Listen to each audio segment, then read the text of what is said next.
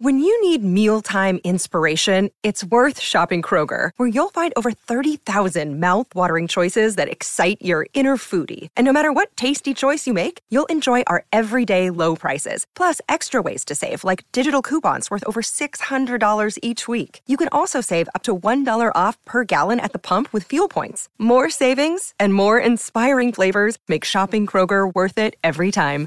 Kroger, fresh for everyone. Fuel restrictions apply. Another day is here, and you're ready for it. What to wear? Check. Breakfast, lunch, and dinner? Check. Planning for what's next and how to save for it? That's where Bank of America can help. For your financial to-dos, Bank of America has experts ready to help get you closer to your goals. Get started at one of our local financial centers or 24-7 in our mobile banking app. Find a location near you at bankofamerica.com slash talk to us. What would you like the power to do? Mobile banking requires downloading the app and is only available for select devices. Message and data rates may apply. Bank of America and a member FDIC. Islanders have been a little bit leaky with the defense. The New York Rangers have been hot out west. And are the Edmonton Oilers in trouble? All that and more today on Big Apple Hockey.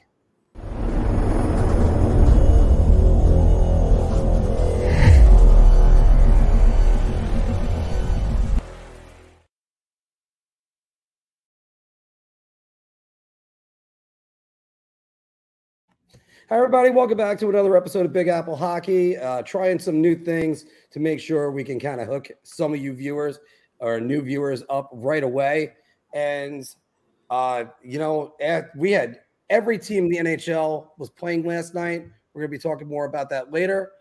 I am the well traveled Marc Williams, who is also eight for eight on a parlay last night.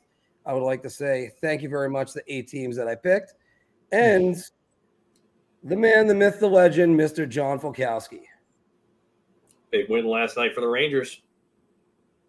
Yeah, it was a very big win and to keep their momentum going. And the man who is not going to forget the little people as he was on NHL radio the other day, Mr. Anthony LaRocco. Uh, yeah, that was that was pretty cool uh, last Saturday. Hope some of you guys got to catch that. But um, yeah, last night was a great night. The Frozen Frenzy, a lot of games, a lot of action. Um, you know, hockey fans' dream. So uh, we'll see if they keep, you know, if they do that going forward when there's a lot of games on the docket. What do you guys think about that? Uh, even though we're going to talk more about it in a little bit, what do you guys think? Loved it. Yeah, thought it was awesome. Uh, I get the scheduling reason, just because you don't want to go up against NFL college football on a Saturday or a Sunday right now. You're going to mm-hmm. have to wait to do that later in the season. But I mean, it's really cool to get it on a Tuesday night in the NHL nice weather out. It's still early in the season. Everybody plays. Everybody's uh, highlighted. Um, ESPN, I think, did a pretty good job of it, all things considered, and I, I loved it. I, I, drank and watched and watched hockey all night, so I'm, I'm happy.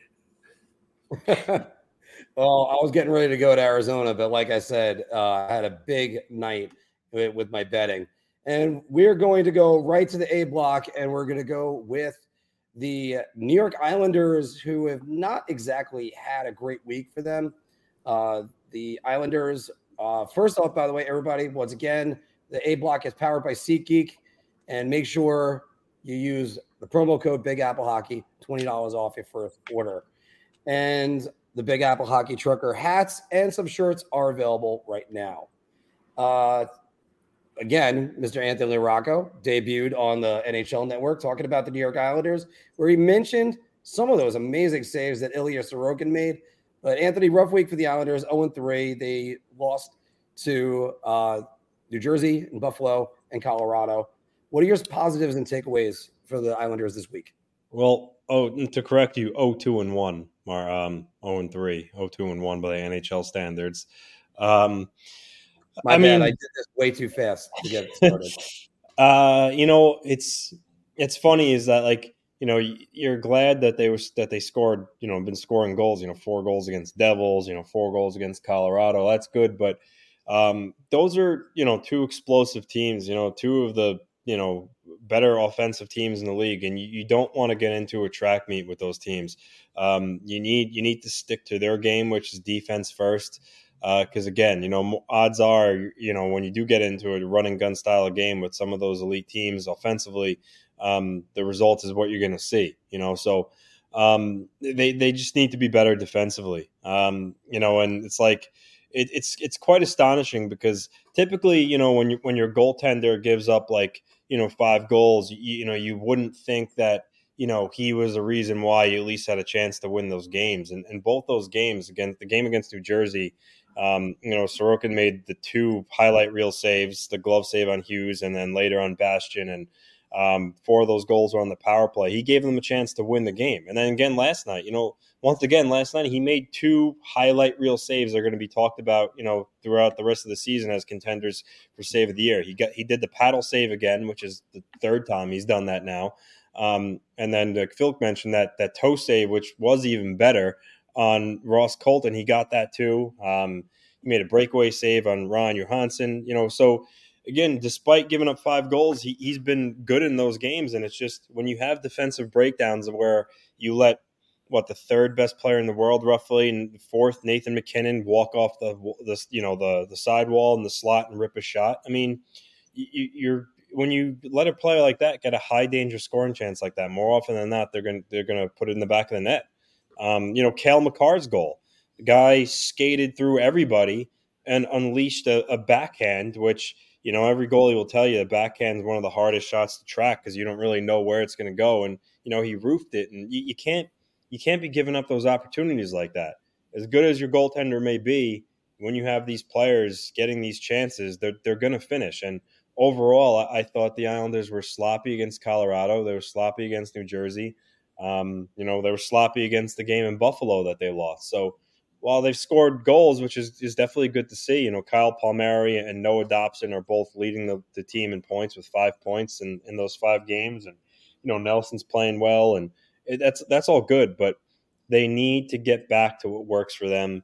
And that's playing what we talked about, you know, boring hockey. Boring hockey is what wins them games. That mm-hmm. that's the style that they need to play. Um, and especially against those, especially against those good teams like Colorado and New Jersey yeah, you know, if you want to get into a run and gun game with, you know, San Jose or you want to up the that, I mean, that's fine. Chances are, you know, they're not really going to be able to hurt you as much as the uh, these other teams. But Pelech, Pulock, they got to be better. Um, you know, everybody defensively, you have to you have to pay more attention detail to the puck, and they just got to be better defensively. It's really the simplest way to put it because right now they're they're you know they're not playing well defensively, and it's hurting them. So, how about those saves that Anthony was mentioning that Sorokin made? That paddle save. It's just becoming commonplace, isn't it?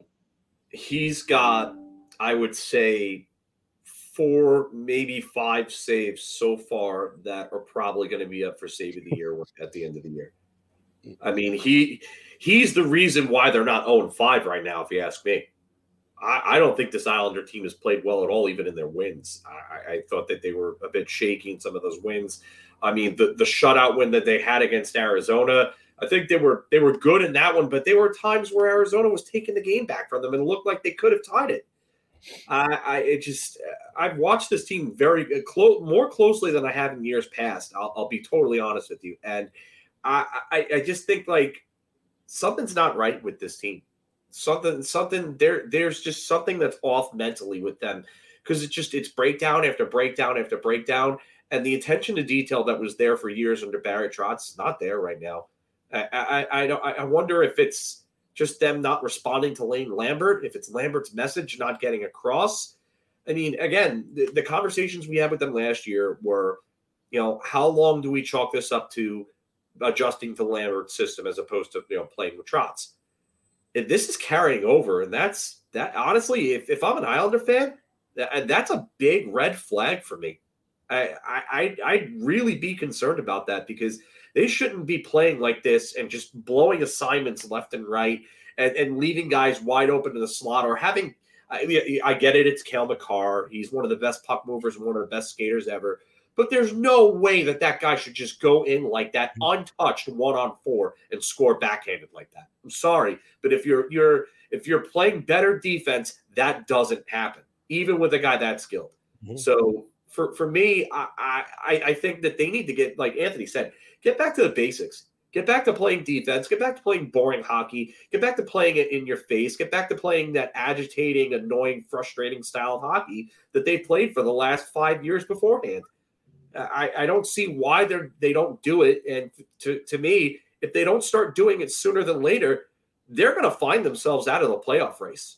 And I know it's early; it's very early. It's five games, but these are the types of signs that it just for, for going as long as it's gone really, really concern me. And yeah, there's a ton of time for them to turn it around. I'm not saying the sky is falling right now or anything, but if they don't fix this sooner than later, it it can become very pro- problematic for them.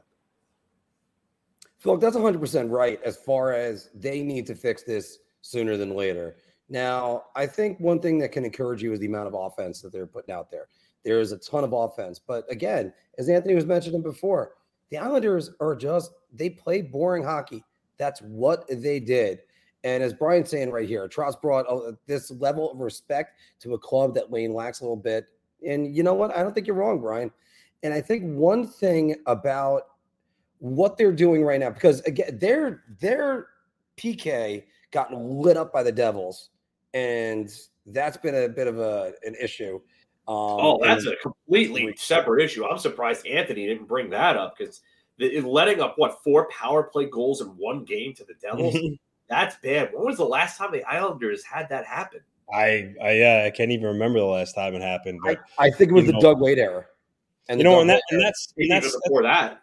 That's the frustrating thing. I mean, they they they outscored the Devils. You know, uh, I mean, obviously you want to count the game, the overtime winner, but you know, four to one in the game when they're at when they're at even strength. You know, you can't you can't let up four power play goals in a game. You know, even even when you have a team as skilled as the Devils. And you know, uh, last night again, the Avalanche, you can't you can't get suckered into the way the Avalanche wanted to play. I get it. The Avalanche are a fast team; they play with speed, so you, you know you have to match that. But you, the Avalanche wanted them to get into their style of game, and that's and that's exactly what happened. The Islanders got got suckered into to playing with the Avalanche that style, and again, it's encouraging that you know they hung in there though with the Avalanche and matching kind of goal for goal. But that's not the way you want to. That's not the way you want to play that team.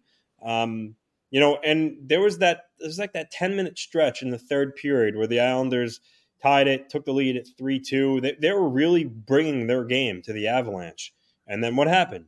Two two late breakdowns where they weren't careful with the puck, and they scored two goals in 13 seconds before the end of the second period. And you know, that was, you know, I know Lee tied the game earlier in the third, but um, you had kind of had the sense when that happened that it wasn't going to end well for the Islanders. So, um, again, five, five, you know, five games, two, two, and one. I'm not going to ring the alarm bell now, but you know, uh, they they need to just they need need to straighten out their their defense and get back to basics. And, and by the way, Anthony, that Anders Lee goal my goodness, Alexander Georgiev wishes he could have that one back. He just I missed it. Georgiev looked very good last night. He, he just and, he just yeah he whiffed on it. Yeah, he just absolutely whiffed. Like, did you think? What do you just think Anders Lee was going to do? You have to be ready for a shot. He took an uncharacteristically bad penalty too that put Colorado on a power play, and I believe Colorado ended up scoring on that power play. Um, you you can't. That's another thing. They've taken just unbelievably stupid penalties in some of these games. And, and it's just, it's a very undisciplined look for a team that was built on discipline over Barry Trotz's tenure. So that's another thing that concerns me. Well, um, before we get to the final word on the Islanders, it's just, and as far as like you look at those goals last night, the only one if you want to fault any of them on Sorokin, maybe the Rantanen goal, but he still had to go post to post on it. The only reason why I'm saying fault on it is you look at the look on Sorokin's face. Sorokin thought he should have had it. Uh, I I think anytime you go, you have to go post to post. The goalie gets the benefit of the doubt to me. The uh, royal roll, the royal road, as uh, Steve Valiquette calls it. So, but again, you know that was a that was a two that was a two on one that developed inside the zone, and it was a guy that scored fifty what fifty three goals last year or whatever whatever he scored.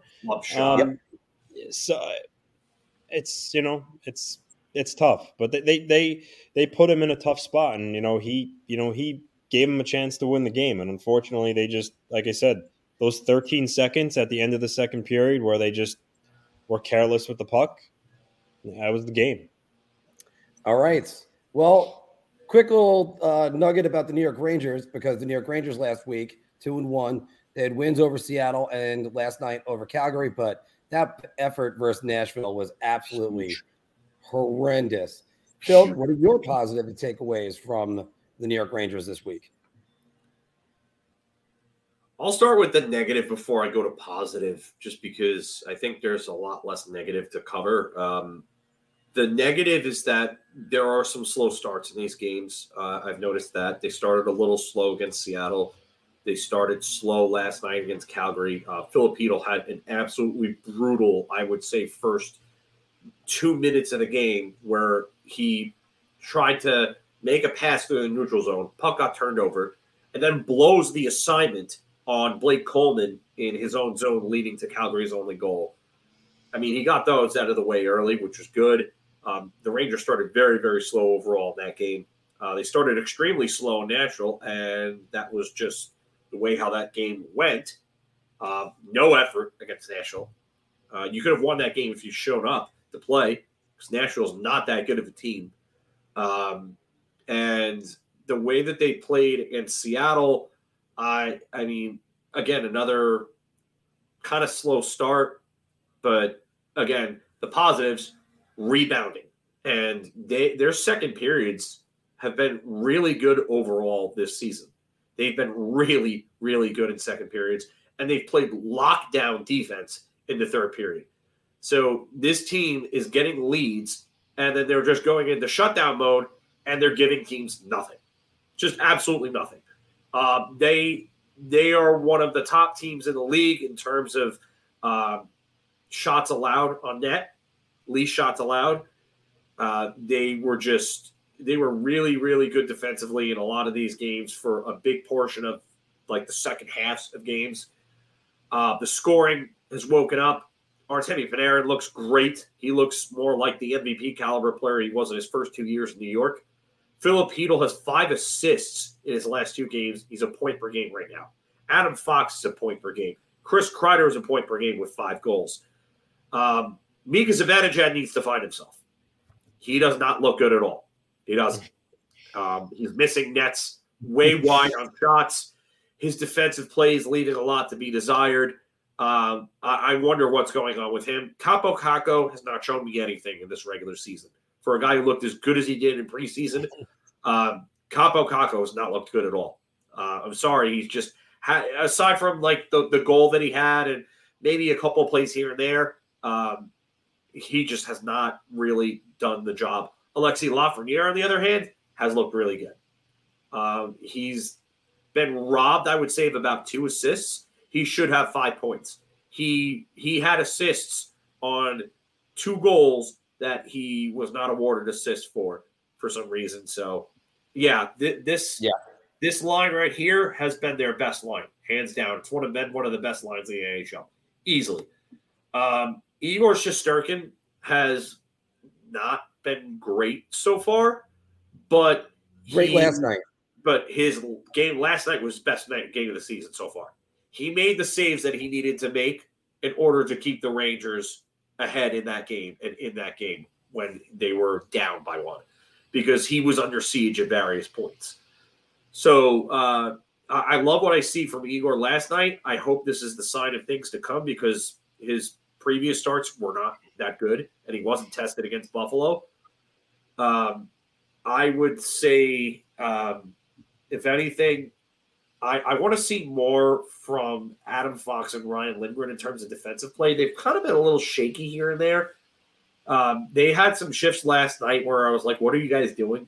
Uh, I, I, really, I, I, I, I, want more from them. I expect more from them. Mm. I love, although I will say, the unsung hero defense has definitely been Erik Gustafsson. He has just been a revelation for this team. From the start of training camp to now, he's been a revelation. He's got four points already. Um, he looks really good on power play too. And if uh, if they want to change things up, maybe they should try putting him on power play one and seeing how that blast works, because they need more left hand representation on that power play. Um, that's one thing I would change there. The power play starting to get better. PK has been really good, but um, from time to time they space out defensively. And that's one thing that I think that'll get fixed over time.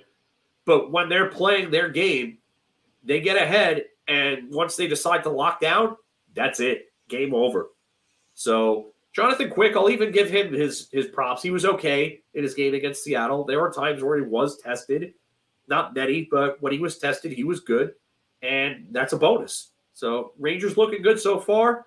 Uh, just need to work a few kinks out and can't have any more slow starts the way that they've had. They need to stop getting behind in games and get ahead early, and then lock it down from there. Yeah, Anthony, did you see that Seattle game? It looked like the lighting in the old Dix Hills rink. Yeah, quick, quick made yeah. a comment about it, like about be a climate pledge arena, but um, yeah, that was that was funny. I mean, it happens, it happens.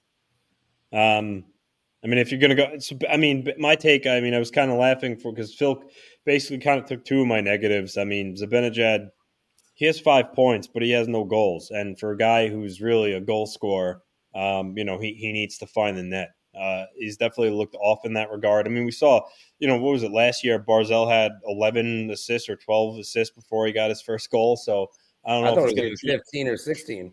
Yeah, trend in that trend in that direction. But um, Zibanejad needs to just find a way to finish. He needs to be better in that regard.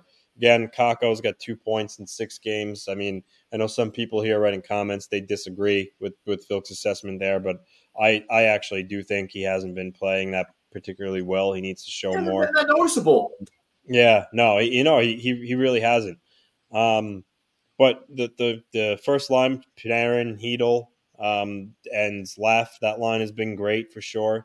Uh, I thought Trocheck has looked pretty good um, on both cool. sides of the ball. Great. Um, I like, yeah, I like how he's skating, how he's playing. Um, Erik Gustafsson. I mean, this is a guy. You know, we all know about it. We had that career year in Chicago many years ago, and last year between Toronto and, and Washington. He had 42 points. So he's a guy that could certainly score. Um, the knock on him has always been, you know, he wasn't really great defensively, but, you know, he's he's done what he's had to do so far. So hopefully for, for the Rangers, he can keep that going. It'll make, you know, their, their second power play unit more dangerous. Um, you know, Quick, again, Jonathan Quick in the preseason, he looked, honestly, he, he looked toast. Uh, but in the mop up duty game he got in Nashville when Shesterkin got pulled, I thought he looked he looked good. Um, and then the game in Seattle, you know, he got the job done. So, you know, if he could play at least at that level, that will at least give the Rangers some comfort knowing when you give Igor a rest, it's not going to be just a total, you know, throwaway game. Um, because you know he's gonna he's gonna need to prove that he can go in there and you know get a win when necessary. Um, you know, but overall, you know, I, I think the Rangers are playing a good game. What's surprising me was what Phil mentioned when they're getting a lead, they they have been shutting the opposition out and not giving them much. In years past, that really hasn't been the Rangers, you know, mo. There are a lot of times where they let a team back in the game by scoring a couple, and um, they just look a lot better, sound defensively. Obviously, minus the Nashville game for sure, but um, overall, I like the way they're playing within their structure, and that's you know just a, a testament to Laviolette finally imploring a system. No, no knock on Gerard Gallant, but um, it's you know it's basically what's happening here. So um, through the first six games, you know, four and two record. Obviously, you, you take that and run, um, you know, and hope that you keep building on your game. Um, Igor, like Phil mentioned, hasn't wasn't really playing all that great hockey before last night. I think before last night his save percentage was 879, but he had the strongest game he's had so far this season. So hopefully, you know, he can get to that level more consistently. Um, but again, you know, when we're talking about all teams here, not just Rangers, Islanders, you know, when you five, six games, it's still such a small sample size. You, you try not to, you know, read into things too much. Um, but you know, it's listen, four and two is certainly being a lot better than the situation the Oilers are in. It, you know, one, four and one or wherever they are. So topic for another story. But uh, overall, I think the Rangers game is, is has been pretty good. Well, Anthony kind of led into that. It's going to be in the bar talking a little bit, guys. So get ready for that one. And I do have to say before, because you guys hit all all the points, it, it's important to have a system because when things aren't going right, you go back to your system. And they're playing the one three one neutral zone, just better than like I, I've this is the best defensive Rangers team I've seen in a long time. They're just completely killing any shots against. Now, the Nashville game, the problem was when you got the shots against, it was a breakaway, uh, a, a, leaked goal that went through Shesterkin, and um, uh, and then you, know, you have the one by Forsberg that just you rifled, but you can't just because you're letting up less shot opportunities, you can't let them in. It's supposed to be that's where Shesterkin's supposed to make the save, and that's where we all agree. Shesterkin did not have a good game versus Nashville. I was getting a little bit worried, guys, that Shesterkin was going to be that type of goal that he can't have an 18 save shutout. He's got to have like a 30 save game all the time. And I, I, I think the game against Calgary, you kind of saw him come back a little bit. He made an outstanding save in the second period. That was just, yeah, chef's kiss. And probably because his buddy in Long Island had two outstanding saves himself, and he had to try to catch up. So Rangers come out of the road trip. They get Edmonton coming up. Uh, they get Edmonton and oh, but Vancouver this week. Uh, Edmonton tomorrow night and Vancouver Saturday night. It, it's going to be interesting if the Rangers could come out with a split of those two games. You're talking about a four and one road trip. Uh, that's that's a hell of a that's a hell of a good road trip. So, uh, or sorry, three and one, I should say. All right, guys, we're gonna get a message from DraftKings and then do some bar talk. Hockey fans light the lamp this winter with DraftKings Sportsbook, an official sports betting partner of the NHL. New customers can bet just $5 pregame money line on any NHL team to win their game and get $150 in free bets if they do. If that wasn't enough excitement, you can turn small bets into bigger payouts with same game parlays. Combine multiple bets like which team will win, how many goals will be scored, and more for your shot and an even bigger payout. Download the DraftKings Sports app now. Use promo code THPN. Bet $5 on any NHL team to win their game and get $150 in free bets if they do only at the DraftKings Sportsbook with code THPN. Shot. This is the easiest I've ever to answer. Miss a beer. I can't even begin to describe. I'm actually going to go crazy. I'm going to buy everybody around on this one. And speaking of DraftKings, Anthony, I went eight for eight last night. I still want to keep bragging about that because that was that was a nice little five hundred dollar win for me. Nice, nice. Yeah, and uh, I tried to get the gimmies, but I had to. I, I had a tricky one with Seattle and um, Detroit. Detroit. Originally, I was going to take Detroit, but then I was like, you know what, yeah. just take the over. I think that's that's going to hit anyway. Guys, welcome back to Big Apple Hockey's Bar Talk, where we're gauging our confidence on NHL topics based on our choice of drink. Are you so confident that you're buying everybody around? So, so I'll have a beer. Or, oh, I'll just take a shot. I will try to bring my energy up, bring your energy in the comments and play along. And of course, why go to the liquor store when you can make it a Drizly night? Go on the app, start an account, click the link below, and you know, have everybody bring everything to you: beer, wine, liquor, what have you. Just it's easier, great for parties. And of course, the Big Apple Hockey Trucker hats are also available down there. Phil, Erik Gustafsson, four points so far as a sixth defenseman for the New York Rangers. And he's had some pretty good seasons. Two, a couple years ago, he got 38 points. Erik Gustafsson, or actually even last year, I believe. Erik Gustafsson will notch 30 points with the New York Rangers. I'm going to buy around on this. I, I, he puts up a lot of points because uh, he's adept at moving the puck. He's got a real good shot he he knows how to get the puck on net. He's very good at that, I would say. Um, and I, I really like what he brings to this team. Uh, I, I, think that they've lacked uh, a bottom pairing puck moving presence for a while, and I, I think he fits the bill there. So I, I could see him between the time that he's going to get and I think the fact that there are going to be a lot of shifts where he's going to end up playing with some of the top lines at times, and he's going to end up being on there, and he'll he'll get some points. And then I think on power play too, he's going to help improve power play too. I, I, really do think that his shoot first mentality helps that unit quite a bit. So I, am going to buy around it. Maybe a little bold, but I, am going to buy around on this one. Anthony, what do you think? I, I think there's two F's in Gustafsson. That's what I think, Marc. Um, Uh, wait, no, that can't be. I put it in there. um, All right. Well, just for the record, there was the other one. I had a travel day myself, guys. I, I've been I, 7 Hey, a.m. like I went to Arizona.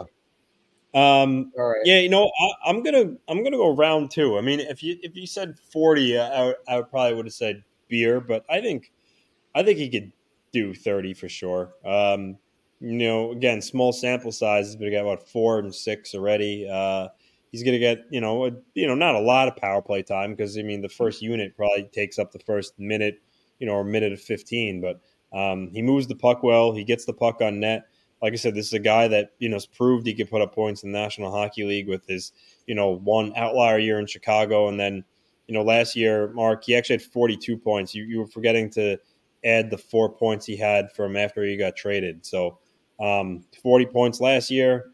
Um, you know when he when he gets the minutes and he's given the opportunity, I think he can produce, and I think the Rangers are going to give him that to an extent. So um, I'll go round as well. See, I my first instinct is to say, and by the way, Anthony is correct on that. He had 42. I did say 38 to start. That was 38 just with Washington. Um, you, you know, it's I'm tempted to say beer over a round, but I'm gonna go round. And the other thing I'm tempted to say is you worry if he's pro- producing plenty. I wonder if that means somebody else is not producing maybe uh, K'Andre Miller or uh, Jacob Trouba are producing, or maybe even Adam Fox. I did put a mark messed up just now, didn't I? Yeah, no, I Oh. just we had to we had to deliver for the people. He, he asked Yeah. why no Oh, mark messed up. You know, it, the people were owed the uh, the mark messed up. This one actually has a legit reason. Uh, but you know what, Gustafsson, if he could provide some offense from that sixth defenseman, that bottom pairing, then that could really help. He's looked good so far. He's probably been maybe the Rangers' second best defenseman behind Adam Fox. And as Phil said, you need more out of Lindgren and Trouba, even though Trouba has been a shot blocking machine so far. No, I said they need more out of the Fox and Lindgren pairing. No, you you yeah, you did say that. Um I'm gonna make sure I get all my words right. Uh the uh but you know, I would I'd be worried about that, but right now, hey, keep it going. Keep, keep doing what you're doing. Let the points keep coming. Anthony, this week the New York Islanders let up six goals in an overtime loss to New Jersey, and one where Jack uh, Jack Hughes just was allowed to skate for about five seconds, completely unsupervised for the game winner. And I mean, seven goals last night, but two of them were empty netters. One of them was uh, a pass back to the point that went all the way back into the, uh, the empty net. Mark, But the they didn't, need to tighten up defensively. they didn't give up six goals to New Jersey. They lost 5 4, 5 4 in overtime against the Devils, not 6 4. um, but, you know, yes, yes, Mark, they, they need to tighten up defensively. Um, uh, like I said, you know, they, they need to Speaking about tightening up, Anthony. they, they need to go back. Yes, get it together. um, they, they they need to go back to that boring style of hockey. I mean, listen, I, I want them to score goals and I, I want them to be an exciting team, but um, you gotta you gotta do what works, right? And what works is them playing that suffocating style of defense where they just frustrate the hell out of a team. They the other team eventually just makes a careless mistake because they're just you know they're really frustrated and they're being stifled. Then you capitalize. Um, so you know, again, small sample size, so I'm not gonna like harp on it overly, but Adam Pelech and, and Ryan Pulock, they both need to be better defensively. They they just do. I mean, these those two guys lead the way. Granted, they, they don't play together anymore. You know, they they were broke they're broken up. Um, but they're the top two defenders, uh, and they need to they need to be better. Um, you know, we already went over Noah Dobson. You know, he needs to be better. Granted, he looks like he's oh like a man on a mission offensively so far. I mean, he's he's got off to a good start, but you know, he needs to be better defensively.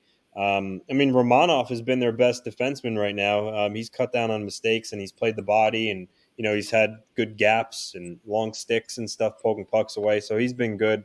Um, you know, even Sebastian Aho hasn't hasn't been bad, but um, Pelech and Pulock need to be better. And overall, again, the team structure they need they need to pay more attention to detail, be on the right side of the puck, um, and just not do what you did last night. Simple as that. So it's round, right? Yes. All right.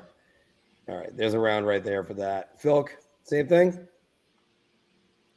What do you think I'm going to say here? And there it is. I mean, I, don't, I don't know what what to say in, regards to this because I mean, I, I know I, I said it earlier on when we were talking about them, but this is also like master of the obvious material right here.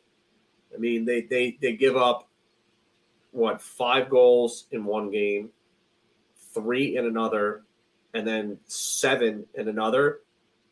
15 goals in three games and I, mean what other what other answer is there for this you statistically can't disagree with this in any aspect so I mean, if it was like Ilya Sorokin was playing like crap and was just letting in shots like Dan Cloutier and Nicholas Lidstrom in the 2002 playoffs, then okay, maybe they don't need to tight up defensively or uh, tighten up defensively.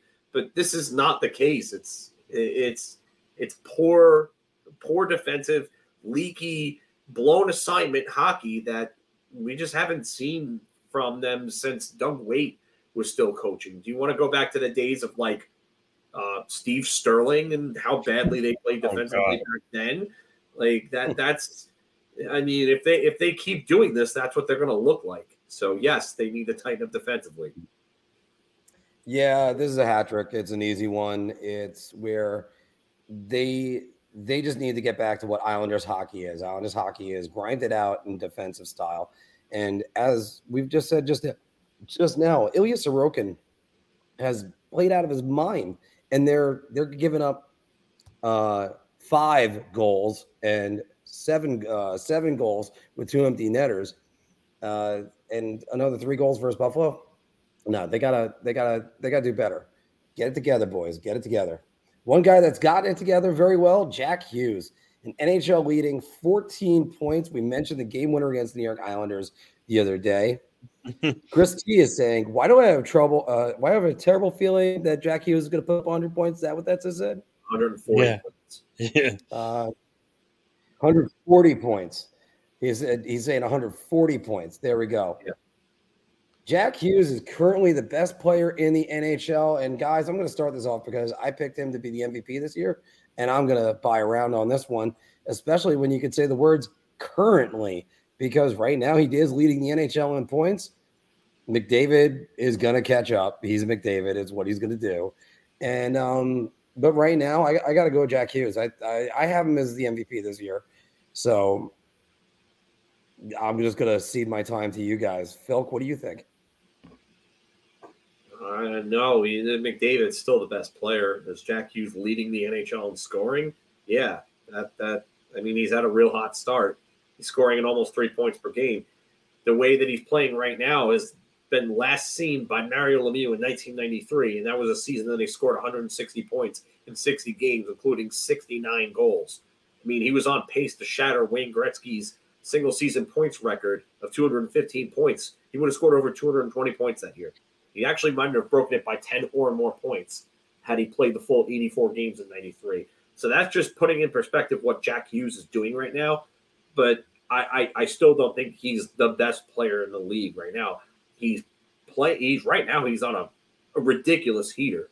They used that word uh, what 14 game heater that term that was last mm-hmm. year for New Jersey. He's on a heater right now. So yeah, he's playing great hockey, but he's not the best player in the league.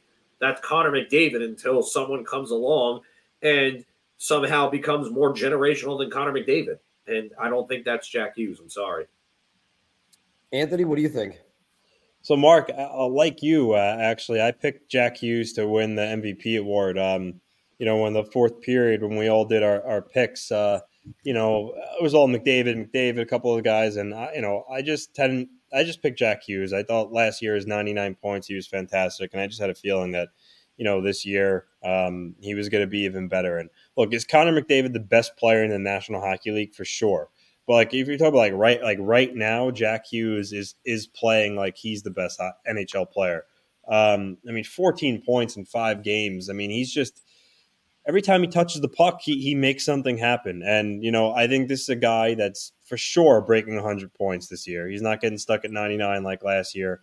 Um, and he, I don't know, to, it's unfortunate because, you know, he plays in the Metro Division and, you know, uh, for teams that we, you know, we happen to like, uh, the Devils having a player like this caliber is, you know, painful. Um, but man, is he really special. Uh, I think I stand by my MVP pick award for him this year, and right now he's certainly playing like one. So I'm I'm to go round. Yeah, and just he just looks like a monster, and he's just so casual about everything right now. Like again, I go back to that game winner against the Islanders, where it was just okay. You're to give me the space. I'll just walk in a little bit more. There's the game winner, and almost the Keith could he could have done the Keith Tkachuk, point to the the the door and say we're going home all right. Uh, one team that had the record for the most wins in a single season or the most points, the Boston Bruins. They're 6 and 0 right now, but they got their wins over Chicago, two of them, Anaheim, San Jose, Nashville, and the LA Kings. That's combined 10 wins between those six teams. The Bruins' record is more about their strength of schedule. Uh, Phil, sorry. Uh, I'm probably going to buy around in this. I, I, I mean, they're playing they're they're playing close games against teams that are really not good. A lot uh, Chicago picked to be one of the worst teams in the league, a lottery team again. Um, I mean, Anaheim, and they have Anaheim again for their their next game. I mean, Boston's not beating great teams. The one team that they've beaten that's any good is LA.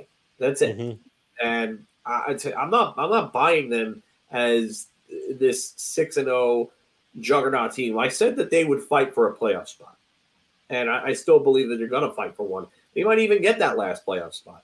But this, this hot start is definitely due to the lack of competition that they have played through their first six games, with, with the obvious exception being the LA Kings, as I've said before. So I'm I'm buying around on this. They're they it's it's definitely due to the strength and schedule. Anthony, what do you think? Yeah, I'm going round two. I mean, Chicago, they played beat twice. They're they're like John said, they're expected to be uh, you know, a lottery team again. San Jose, many picked them to be the worst team in the whole entire NHL. Anaheim again, another bottom three team. So that's four wins over four really bad teams. Round. Yeah, I, I got to make this one another hat trick, boys. And we're not really saying anything against the Bruins on this. What we're really trying to say is they, I mean, you'd love it if they had these wins over the Avalanche, the Stars, or somebody else that's at least uh, knocking at the door. But I, you know, I'm again, nobody's trying to take anything away from the Bruins, but if you start looking at them and going, look, hey, they're the only, they're six and zero oh right now. They're looking good. Are they? They've allowed the least amount of goals in the league, but they again Nashville not a good team. They're expected to be mm. a hmm. bottom feeder. Two goals against them. San Jose one goal. Chicago in two games one goal. Uh, Anaheim one goal. LA two goals in the one game that they played against them, and that's the the one team that's considered legitimate competition for them. So I, I want to see what their what what it's like for them when they get to the the, the strength uh, when they get past this Anaheim game, and then they have to play Detroit, who's playing better hockey. They look like they're taking the next step. Florida, who's hit or miss. Toronto, a legitimate team. Detroit again. Dallas, a legitimate team. The Islanders, who will be a tough matchup. That stretch, that stretch of six games, to me, we're going to find out a lot more about the Bruins during that stretch. And Phil, just to go through and give the Bruins a little bit more credit on this, because just because they're playing the bottom feeder teams doesn't mean that again we're not taking anything away from them. But oh, they're they're overcoming the mental aspects of it. They're they're playing every game regardless of when it is on the road trip. You're like, oh, we're playing the Blackhawks. Well, you can get up for it because now you got Bedard to worry about. Yep. But then you have, um, let's say, games on back to backs. Then you have uh, a couple days off games at the end of a road trip. They're still finishing these games strong. And uh and uh, look, I, uh, Montgomery's doing a great job with them so far, but Yeah, you're a little concerned. They're winning it on defense right now, right? Right, Anthony. That's all you. I mean, I, I get it. They're good, good teams. You're you're you're supposed to beat teams that you that you should. You know, Yeah. that's that's a sign of a good team. So I give them that, but I'm not I'm not going to buy into that. You know, they're they're going to be a juggernaut again because again, look who they played. But um, so again, you can't take away all credit for them because they got the job done. They're supposed to. So kudos. But until they start playing, you know, some good teams here and really use as a measuring stick, uh, I'm not going to, you know, just say, oh, well, well, everybody was wrong and they're going to be a hundred and whatever they were last season. How many yeah. points? No, of course. Now I'll, I'll say one last thing regarding them, and Matthew Poitras has actually been really good for them. Mhm. And he's Yes. been a real surprise. He's got four points in six games, rookie uh, rookie season for him. Um, considering that Charlie Coyle and Pavel Zacha have really not given them anything offensively, uh, this is big for them because th- this is exactly what they needed. Because as soon as Mark Scheifele was uh, that ex- extension was announced, I was like, oh god, Boston's in a lot of trouble. And Poitras has actually been really good, and he he he looks like someone who's playing well beyond his years. So he keeps this up, I mean, Boston could end up being a playoff team. Well, one team that has about 25% of the points that Boston has right now, the Edmonton Oilers, one, four, and one on the season, only three points, and people have them as a Stanley Cup contender. Mr. Larocco, the Oilers are in trouble. I mean, when you have McDavid out for you know one to two weeks, that's not going to help things. But um, you know, again, it's still you don't want to see the record they have. I mean, one four and one clearly is not a good start, but still, it is still only six games. So I wouldn't, I wouldn't say like they're obviously done because that would just be silly. But there is some reason for concern for sure. Um, I mean, they're not they're not defending well. Their goaltenders aren't giving them solid goaltending. Um, and it goes back to their depth. I mean, you have Draisaitl, McDavid. I mean, Zach Hyman, you know, he's been good, but after that, I mean, we're I mean, Ryan Nugent Hopkins likely isn't going to score 100 points again, and I still don't think they they did enough changes in the offseason to make them a better all around team. I mean, Connor Brown isn't gonna isn't what the doctor ordered. Um, I I thought they they needed still a better even after add, adding Mattias Ekholm. I think they still needed to get improve their defense. Um, and I still think they could have stood to you know change the makeup of the forward group a little bit. Because when McDavid and Draisaitl aren't carrying the load, um, more often than not, they're not going to win hockey games. So, you know, and you also have to consider they're they're in a, a conference too that's they have some improved teams that are going to give a little bit more pushback. So the longer they slide here, just the harder it's going to make on themselves to you know to make sure that they're shooing for the playoffs. I mean, there's improved teams. I mean, Arizona is an improved team for an example. More on them. So um, while I wouldn't say they're quite like in trouble, like panic mode, I, I do think that, like I said, there is reason for con- concern in oil country. Phil? Oh, wait. So that's a round, right, Anthony? Uh, beer, beer. Uh, yeah, I'm going beer as well. Um, it, it's too early to say in trouble. Um, I don't like McDavid being out for one to two weeks. They didn't look good last night again. They got absolutely killed by Minnesota. Ryan Hartman had what five points in that game, a hat trick and two assists. Um, I mean, he feasted on them last night.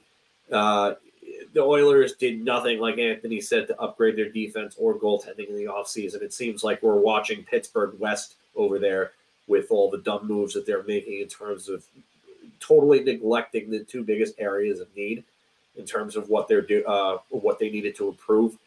Uh, I don't get how Jack Campbell has four starts compared to Stuart Skinner's three when Jack Campbell has looked minor league caliber in net.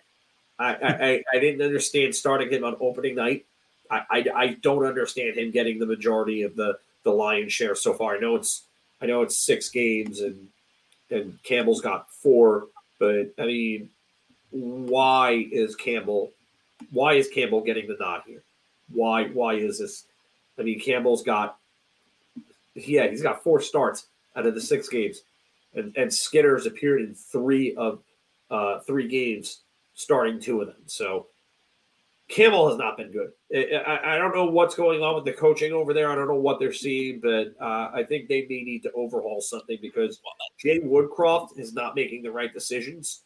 Uh, I was never totally sold on Jay Woodcroft, but if this continues, Jay Woodcroft will be gone. I would say maybe by the end of November if things don't turn around. Because, I mean, I, I think sorry, I think we all agreed when they signed Jack Campbell, it was a mistake of the contract that you gave him. I, I don't, I, I, don't, I don't get that move. And he's he's got a 878 save percentage. What's even worse is, granted, he's only started three games. So again, not to reiterate sample size, but Stuart Skinner's save percentage is 818. I mean, that's the, these two goaltenders that the, the, the kind of statistics they're putting out right now are are horrendous. So yeah. they, they need to both be better. Simple as yeah, that. It, it, it's it's not just Campbell. I, no. I, again, I'm saying I don't understand why he's getting the start when you had a guy that was up for the Calder this year. I mean, I just I, I don't get it. But eh, for for me, it, like you said, the biggest thing is the defense. They did nothing to improve it, and I, I, I don't trust the coach, and I don't know if the players trust the coach right now. It, it seems like the coach is lost. He's looking for answers, and I, I think that's part of it is because general manager, uh, I, I, think he's lost as well. I, I he hasn't done anything to really uh, address the big areas of need, and it's put the coach in a, in a bad position. So it's a it's a domino effect, and yeah, you need to make some sort of adjustment somewhere. So I, have, like I said, I have a feeling that if, if things keep going south for this team, with Connor McDavid out for a week or two, that's that's no good because he's a big, big portion of their offense. That's the best player in the world, hands down. So if if they come back from that and, and let's just say they lose all their games or something like that, or lose the vast majority of them until he comes back, and they're down in the playoff race, maybe they start. Maybe you start hearing his name on the hot seat sooner than later. Guys, I got to tell you, uh, and by the way, Anthony, thanks for taking all the goaltending stats because I had them ready to go, and uh, I'm going to go around. I got I gotta head out and get Ella though. So, you know, you guys are still on when I get back. I'll, I'll hop on, but I gotta go figure out. No problem. We needed you for this one, so thanks for staying on for it. No problem. Um, but we had the goaltending stats. We're all ready to go, Phil. And Anthony ended up doing all the quoting for me. As uh, sorry, hold on.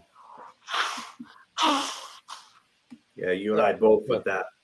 Yeah, riveting television to to have somebody yeah. that needs to blow their nose. Anyway, but Phil, this is, is something more of a concern for me. Uh, number one in the league as far as like most goals against. So worst amount of goals against, the highest amount. Uh, Carolina Hurricanes, who right now are reeling with their goaltending and their defense. Um, but right after them is the Edmonton Oilers with 27 in only six games, where Carolina's at least got seven games played, and some of these other teams, like Minnesota Wild, 25 goals against but I don't see where the I don't see where Edmonton improved in any way structurally or anything else. Mattias Ekholm was great for them at the trade deadline, but since then, I mean, uh, uh, they're they have to cut down their goals against. They're never going to learn this lesson. They're never going to do this. No, Edmonton Oilers are in trouble, and Connor McDavid might be able to save them, but what are they going to be an eight seed? That's about it. They're, this is supposed to be a Stanley Cup contender. They're not a Stanley Cup contender. Come on. No. Like, yeah. I don't think so. And no, I definitely don't think so. One team, though, that's making a jump is the one that out here in Arizona, I will be seeing Friday night. Can't wait to see what Mullet Arena looks like. Uh, six points in six games so far for the Arizona Coyotes, tied for fourth in the Central. look, these Coyotes can make the playoffs.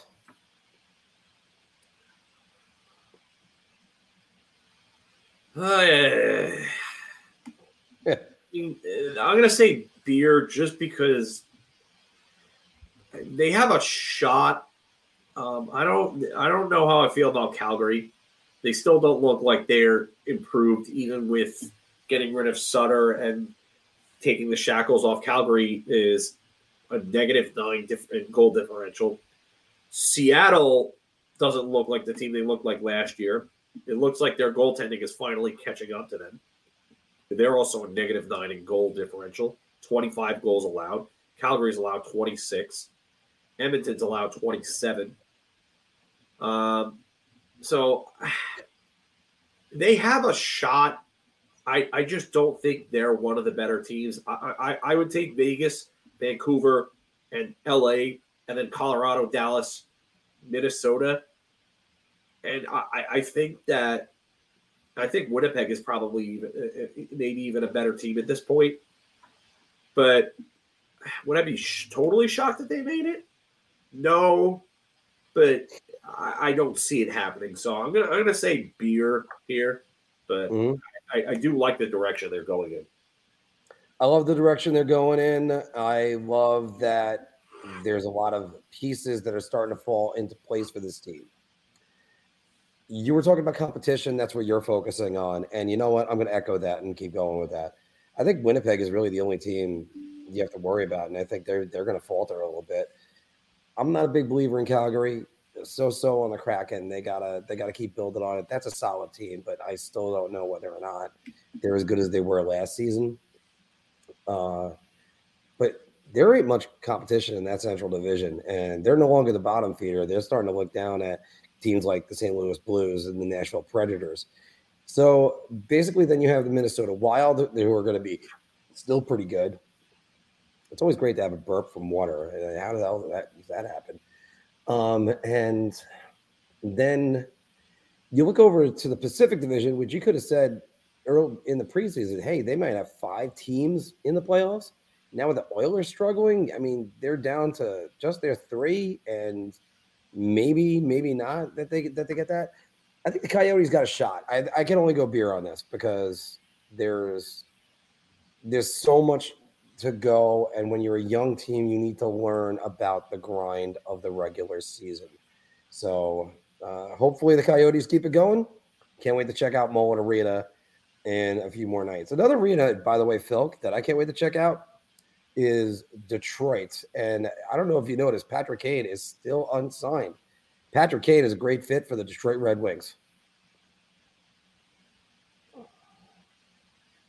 It's funny because I, I was watching the broadcast last night for Detroit and Seattle, and we're talking about Alex DeBrincat and how Alex DeBrincat looks like he has a fit as a feature guy in Detroit, and he wasn't a feature guy in Ottawa. If Kane goes there, where does he fit? Who is he playing with? Is he a feature guy? I, I don't know if he's necessarily the right fit in Detroit. Uh, I'm going to say beer just because I, I look at the makeup at that team and I, I don't know if he necessarily fits. I, I really don't. Like I, I, I like what Detroit has. Um, I mean, they have some good young talent. I mean, obviously, you add DeBrincat to that mix of Dylan Larkin. I mean, he's playing on a line with Dylan Larkin right now, and um, and Lucas Raymond, and that's one of the best lines in the league. One of the very, very best lines in the league. I mean, could they serve to add another forward? But but yeah, I mean, so on right wing you have DeBrincat. Copp can play any of the three positions. Compher can also play right wing. You have Klim Kostin, and then you also have Austin Czarnik. They have wingers. Um, they have guys that can play multiple positions. Jonathan Berger and Christian Fischer also. Lucas Raymond obviously also plays you know both positions. I guess. I guess you could bring him in, but who's who's centering him? Like for me, like what what good offensive player is centering him? Like if he is he a fit with Andrew Copp as a center? Is he a fit with JT Compher as a center? Like who who's centering him? That's to me that's one of the biggest things that I I I, I worry about if I'm like you know I because they're not here to answer this question. No, they're not going to be playing together. They're not going to be playing together again. So uh, it's I, I, I, highly doubt that that's the case. So um, I don't think that Detroit's going to break up one of the best lines in hockey right now for Patrick Kane, unless things just go south. So uh, I, I don't. I'm going to say beer because I, I I'm not really not sure if he's a fit. Um, I think a young team sometimes they, they don't need the veteran to come in. and change things up completely. Um, I happen to think they're doing fine right now. You don't need to, to do this. And I look at because the comparison as far as the surgery goes is Nicholas Backstrom. And he hasn't exactly been back to Nick Backstrom and playing. I mean, Nick Backstrom in the last uh, couple seasons, uh, like last year, 39 games, seven goals, 14 assists, 21 points, minus 25, which not necessarily as Nick Backstrom to begin with. I just I just wonder exactly how much can you really, really realistically expect out of Patrick Kane this year? I mean, even if you want to say, "Oh, he's had the surgery, now he's he's going to be fine," I, I don't know, Phil. I just and I, and that's what's making it hard. I don't know where he fits. I don't know where I could look over and go, "Go get Patrick Kane. He's going to be fine." So I guess um, I guess I guess I'm just Gonna go shot on this. I don't know where where Patrick Kane goes. I don't know where where that. I don't like is. the Nicholas Backstrom comparison. I, I I understand if it's because they both had hip issues and surgery for it, but Nick, if you look at Nicholas Backstrom's numbers, they were on the decline for a while before that. Mm. Like a, a while. Like his last 70 point season was back in 2018 19. Then he had 54 points in 61 games in, in the, the COVID stopped season in 2020. 53 points in 55 games in 2021 is nice but 21 22, 47 games, 31 points. Last year, 21 points, 39 games. He's got zero points in five games this year. I, I think Patrick Kane is on a far less downward trajectory than Nicholas Backstrom at this point. Yeah, but uh, the reason why it's and I agree with you that the points were going down, but it was, it was the surgery. That's why all of us. No, I know that's, but I'm saying it's. I don't. I don't think there's any comparison otherwise. Okay, that, that's fair enough, Philk. That's fair enough. Uh, hey, Philk, Uh, you had if you had a favorite team, they played last night because all of them played, and a staggering different schedule for the NHL. So you were able to catch catch a piece of every single game. All 32 teams played in the NHL last year. Whoop, I made a mistake on that one. I had to fix that. All of them had to play last night. They are doing this again soon, though, if I recall correctly. I think it's sometime in January. Yeah. The NHL Frozen Frenzy is a success, and they should do it more often. Yeah, that's around. It's a layup, actually. You need to just, yeah. They need to do more of this. So, um, it, I, I, would like to see it in February after the Super Bowl, on like a, a Saturday or a Sunday, and um, I, I definitely think that they uh, they definitely need to uh, do more of that. So yes, this is an easy layup for me. One thing uh, we were always in agreement on, and uh, I'm just I'll just throw my round up there too. Any way you can grow the game, and in this yeah. way, they did this opening night, and it was only three games, but it, it worked very well. You do it now, and you get the teams who they really you know, you get to catch a different part of every single game. The gamblers are interested in it. I keep bragging that I went eight for eight on my on my parlay. That's also how you're going to grow the game. The gamblers. Yeah, and you get more of that, and then you also get this uh the red zone uh NHL. That they how do you think you're going to attract casual fans? You, you're going to market the game to them, and then you're also going to get the gamblers because the casual gamblers are going to look at DraftKings what uh, whatever they use.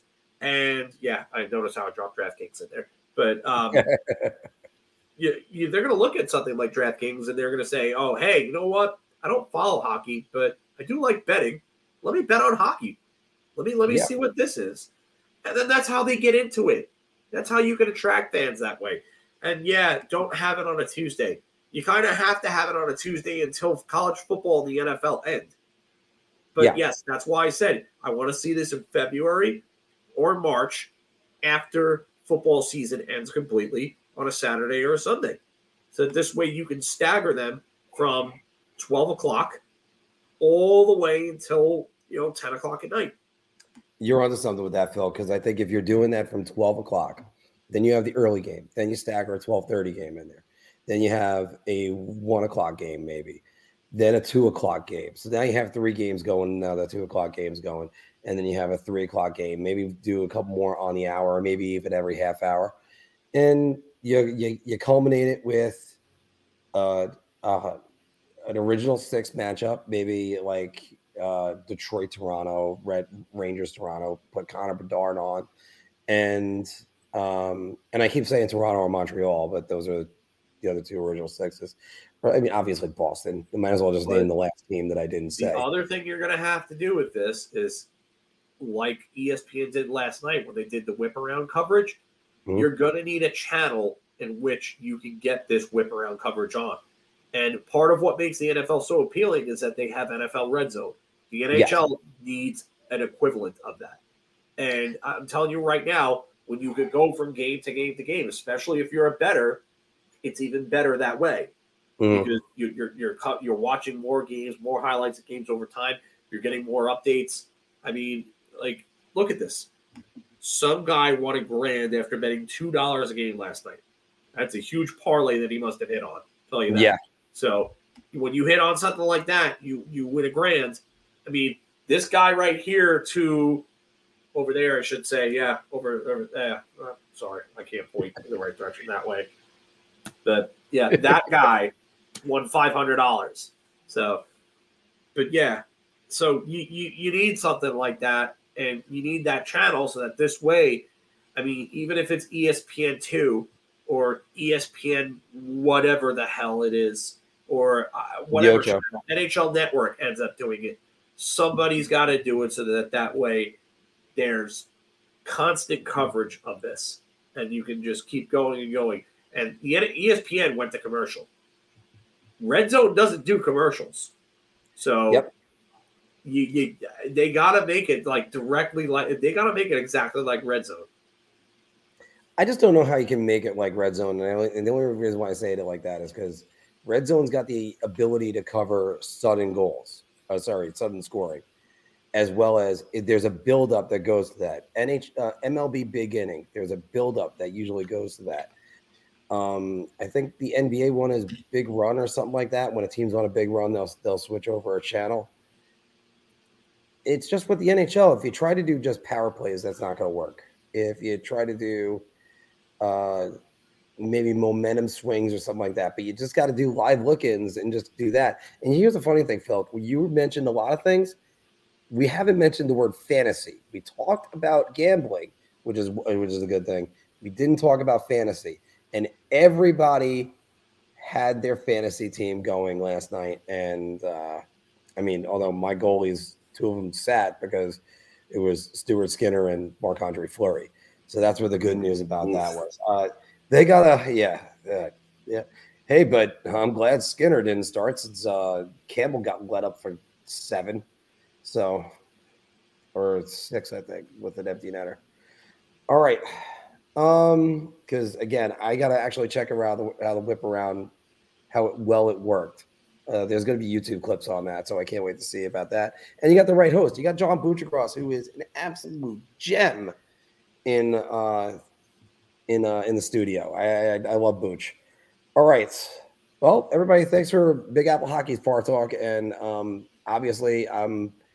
Uh, last week I was under the weather. This one I'm half asleep because I just uh, jumped on a plane and flew cross country right now. So uh, having uh, having my fiance meet my parents, she's already got one of them down. She's got to get the, the other one, the other one coming home later.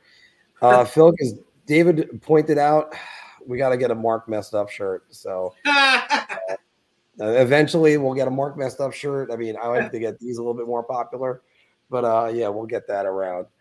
All right. Um, B. Roy, by the way, was saying earlier uh, Schneider has been brutal. He played better last night.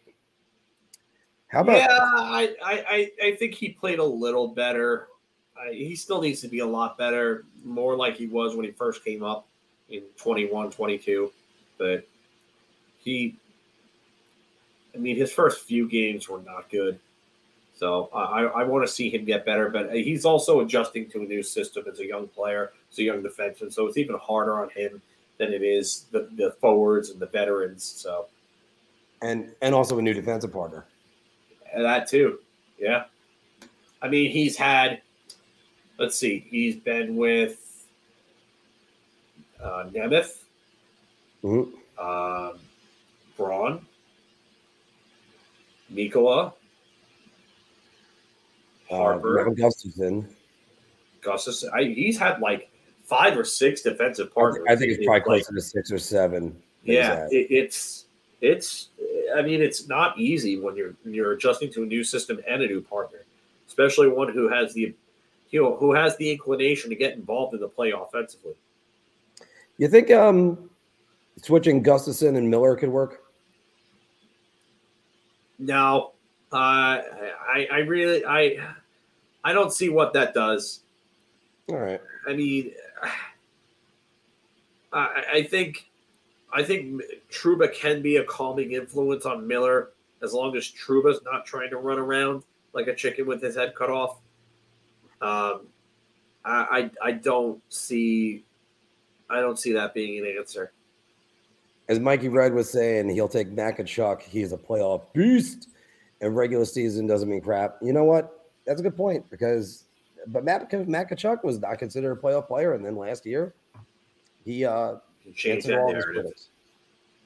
You know, it, all it takes, Phil, one guy just to say, Yeah. one, just to change things around. Alex Rodriguez, he had one good postseason, and everything else was was changed. Uh, Granny is talking about Nick Backstrom. Backstrom said that the rehab was brutal. Was it the same type of surgery as Wilson and Marchand? Um, I don't I'm think not exactly sure. I would have to look up the details on that. Yeah. So uh, there's a lot that has to go with it. So Sunday ticket isn't on DirecTV anymore. We do know about that. Hey Phil, uh, do you want to do a quick um oh Jones. We forgot about Jones and we forgot about Jared Tenorti at one point. Yeah, I mean, not exactly great partners by any means. Oh no, Phil, it's not being called a Marquism whenever you, you call somebody or just misspelling the name. So, and we uh thank you.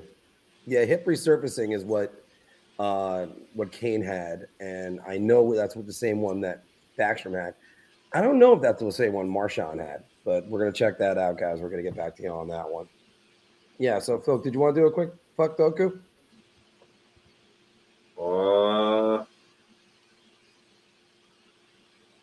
yeah, we'll try to do one quick. We'll do one quick. And the good thing is, I did not participate in any of them, so I don't have. I didn't either. Yeah, so you'll be able to knock this out in uh, in very shortly. All right. Um, and let's do a quick. Let's play Puckdoku. Okay, so we need a New York Ranger and a Detroit Red Wing. Um, I go Ray Sheppard. I was gonna say Mike. Actually, you know what? I'll, I'll go with a different one. Uh, different one. Hold on. I just thought of one. Bob Barrett. I always forget Bob Errey was a New York Ranger. Wayne Gretzky's last season. Bob Errey, 0.2%. A New York Ranger and a Pittsburgh Penguin Troy Loney. over Rico Fata, Troy Loney. Troy Loney. The first guy ever to play for the New York Rangers and the New York Islanders in the same season. And a world championship gold medal.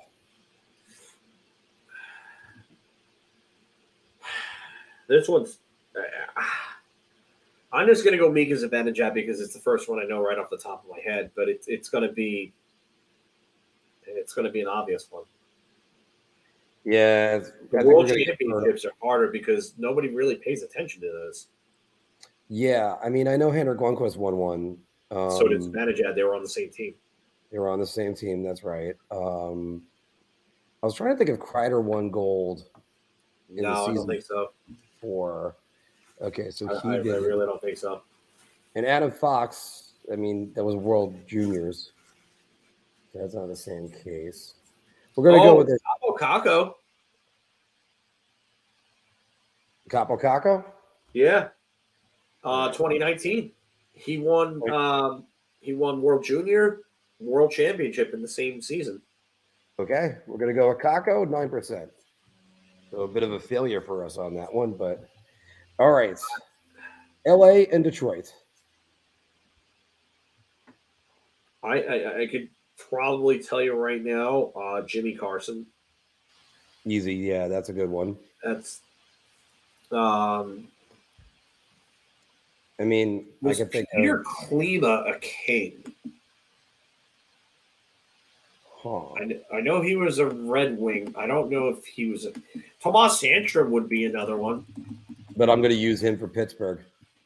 Okay, so you can use. Uh, Klima.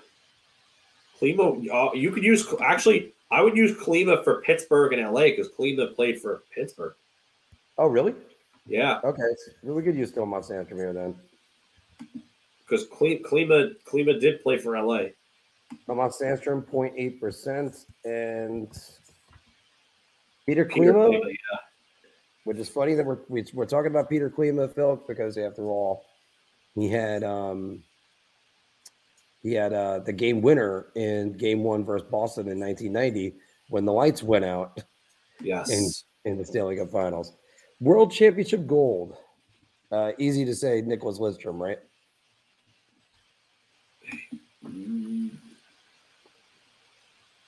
That's not Detroit, bud.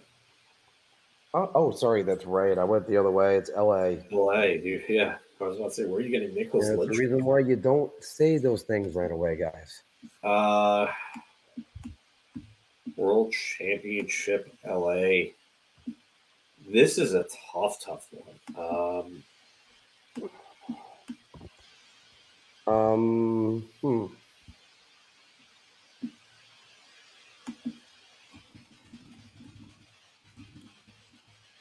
All right.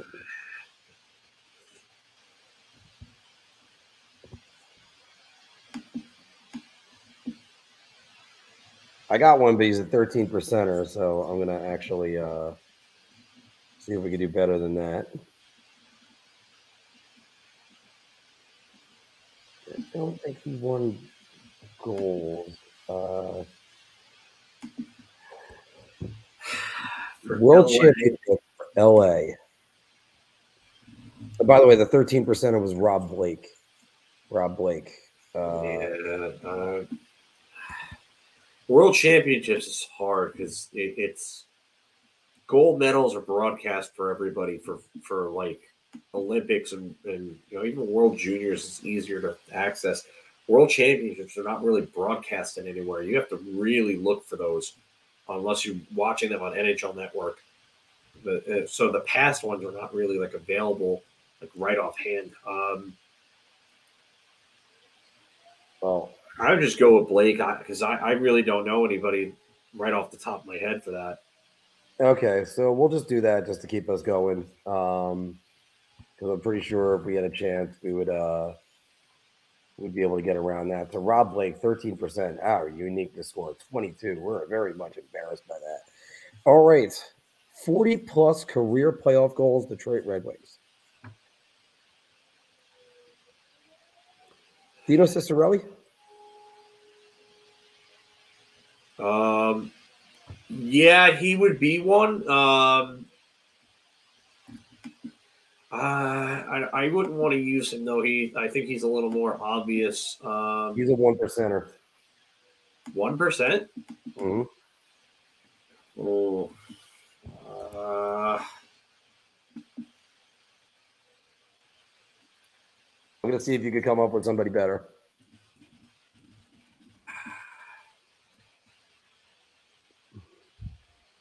Like who would be Chris Draper? Kirk Maltby? I mean, those guys. those guys I want to say Ray Sheppard.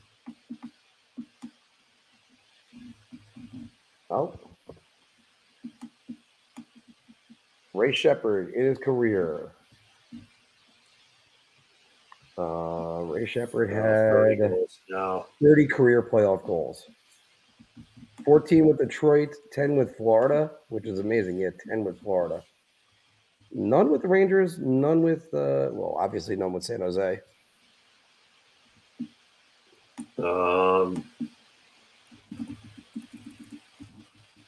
uh, so how about, let's say, Chris Draper, we said before.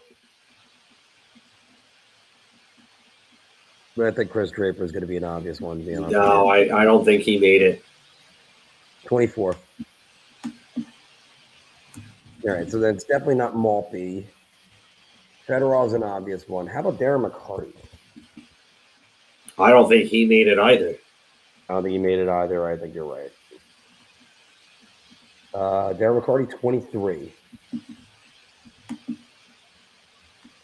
Um,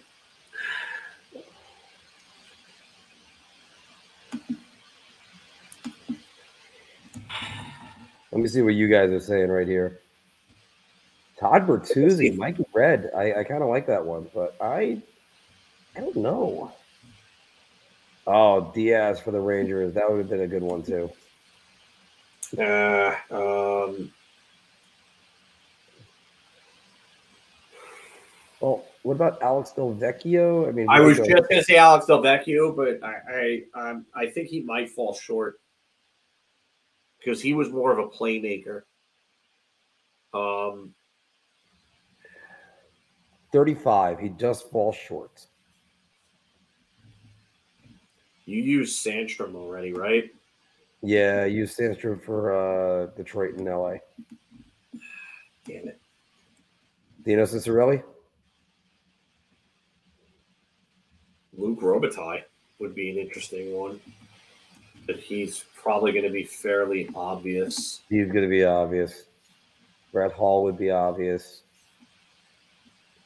Uh, you know, let's go because we do have the unique score is already pretty high. Let's try. Yeah, I would say Ciccarelli then. Yeah, I'm going to try one more guy just really out of curiosity. 40 career playoff goals. Yeah, he does. Oh, Pat Verbeek did not make it. Okay. All right. So we're going to do Ciccarelli and keep it going. One percenter. All right. 40 career playoff goals, Pittsburgh Penguins. Uh, I mean, there's a bunch of them here I can think of. Um, Joe Mullen is an interesting one just because I mean I know that he's he's up there. Um, he's won two. He won three Stanley Cups. Ronnie Francis.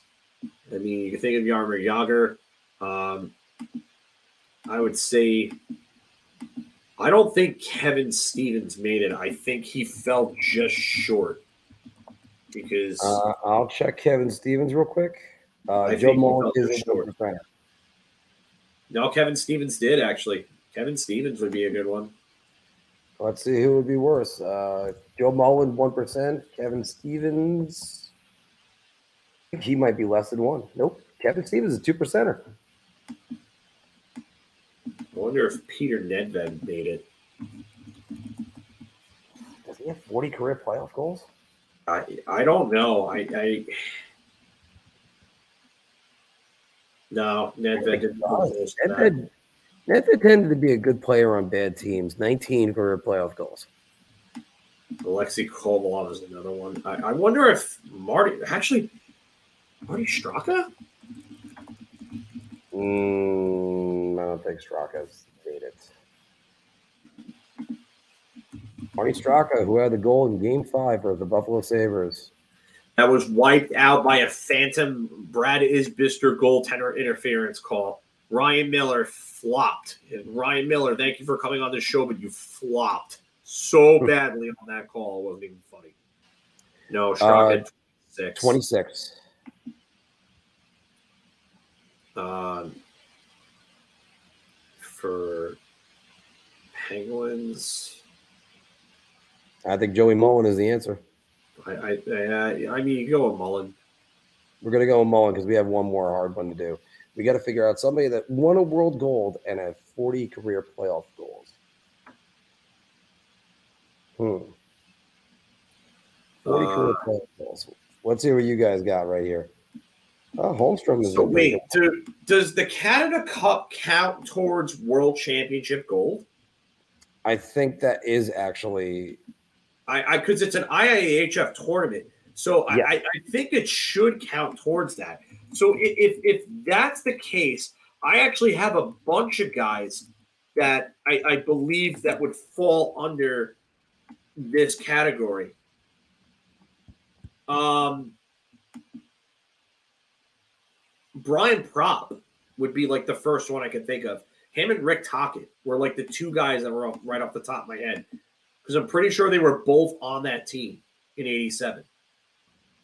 Brian Propp, 64 career playoff goals. Let's see. You know what? Let's see how that works. Brian Propp.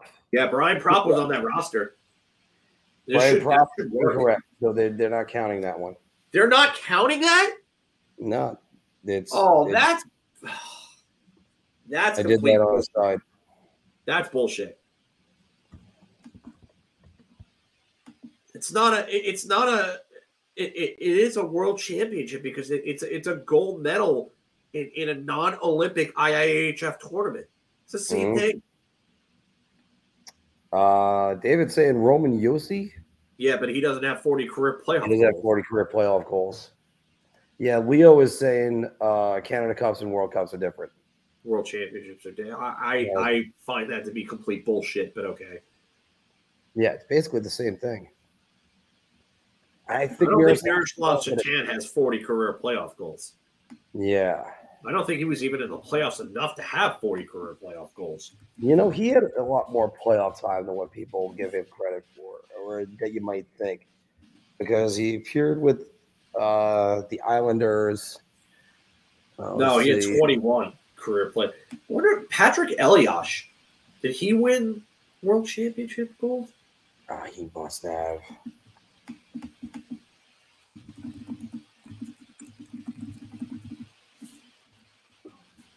Uh, well, first, Patrick Elias. Let's get that first thing out of the way.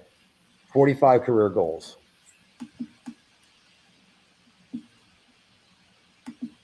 Um,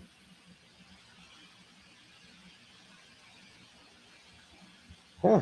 Let's see. Did he? Patrick Elias is not an answer. Damn it. Uh... I hate when they throw this one out there. Yeah, Elias is not. He got two bronze. Thank you, Leo. Uh, who was it that said before? Let me just answer one of these. Uh, one of the guys mentioned Rico Fata. David, Rico Fata, who was in the Alexei Kovalev deal, uh, he was a point three for the Penguins and the Rangers. So Troy Loney is still a quintessential answer.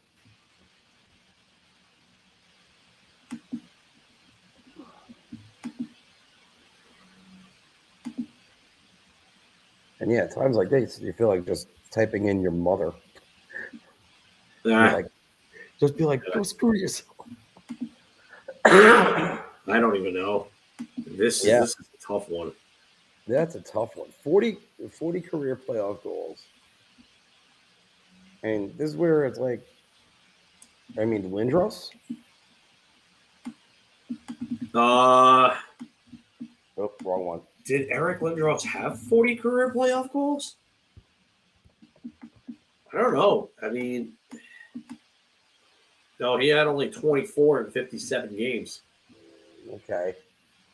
He had, I mean, in uh, 53 games, he had 57 points, though. That's nuts. He made the playoffs a lot, but I mean, he just They were just like first round. There were two two of his. He only played two games in '99, 2000, because the, obviously coming back from the concussion and then getting concussed again by Stevens. 97, 98 was a first round knockout, and then they were only three like really like runs that he had.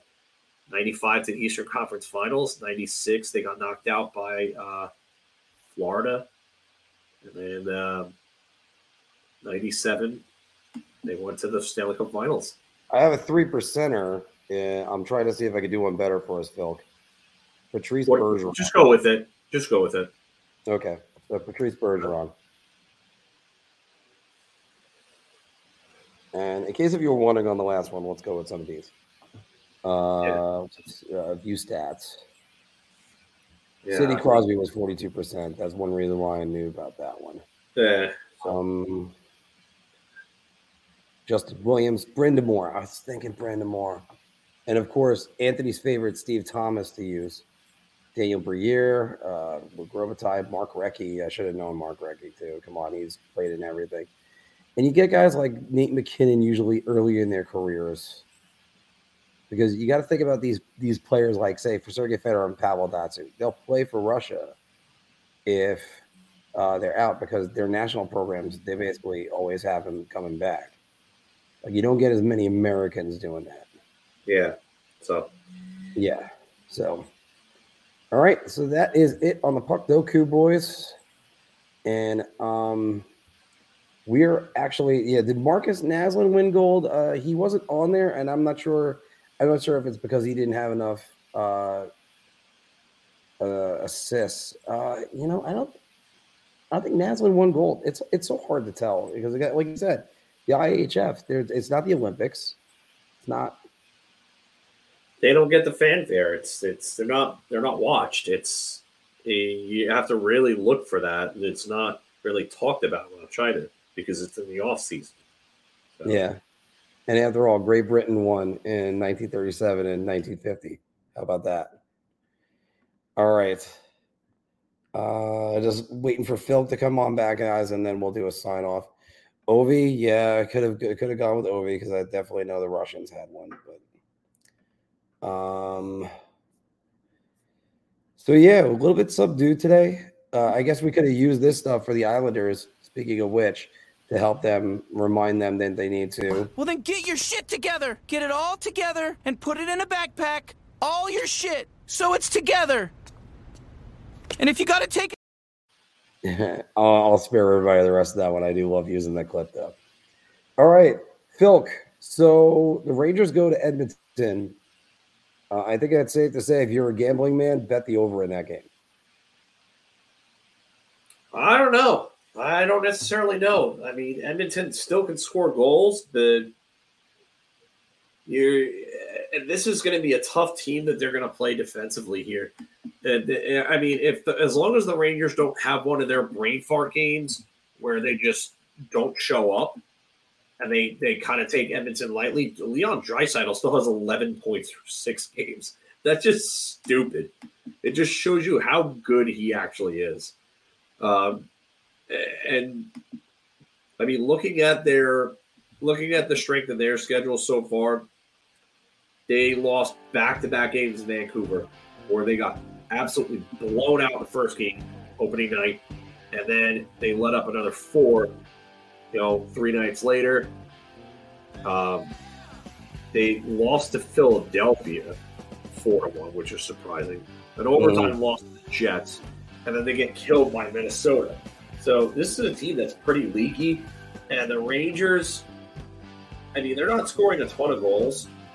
I mean, they've only had more than four, uh, four or more goals twice so far in these six games, and it was against Nashville and Minnesota, who admittedly isn't playing well defensively either. So uh, I think the Rangers could shut them down, but you're gonna have to show up to play.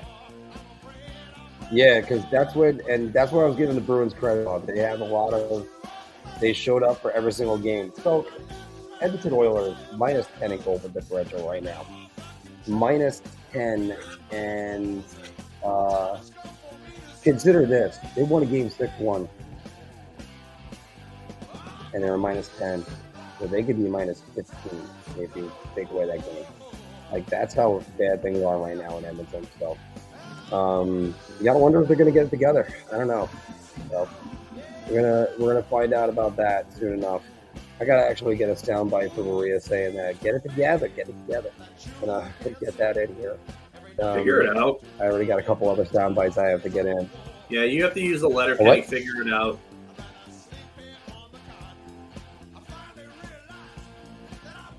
Yeah, figure it out, man.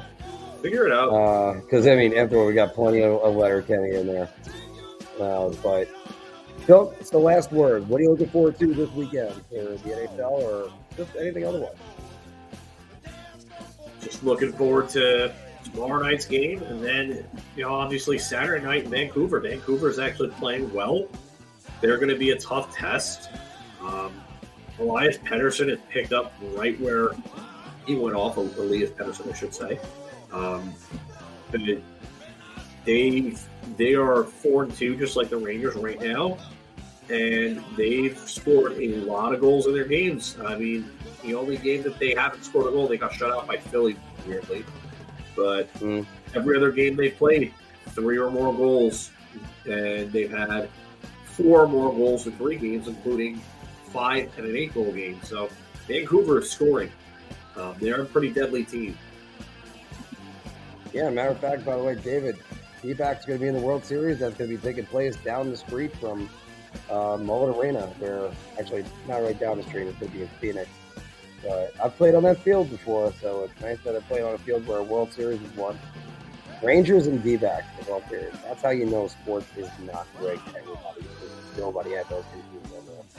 Um, yeah, uh, Wu Tang PJs. It was. Uh, this is uh, the outro music. This is my cousin Phil. God rest his soul. Uh, but this is a, a good song to have an outro for. Guys, thanks every thanks every single week for joining us. If you miss any segments, I'm going to be putting more segments on, and also plenty of shorts. So, thank you all very much, and we will be back every Wednesday, same format, talk more hockey for you. So, thank you very much, everybody, and Take care. good night. Let's go Rangers.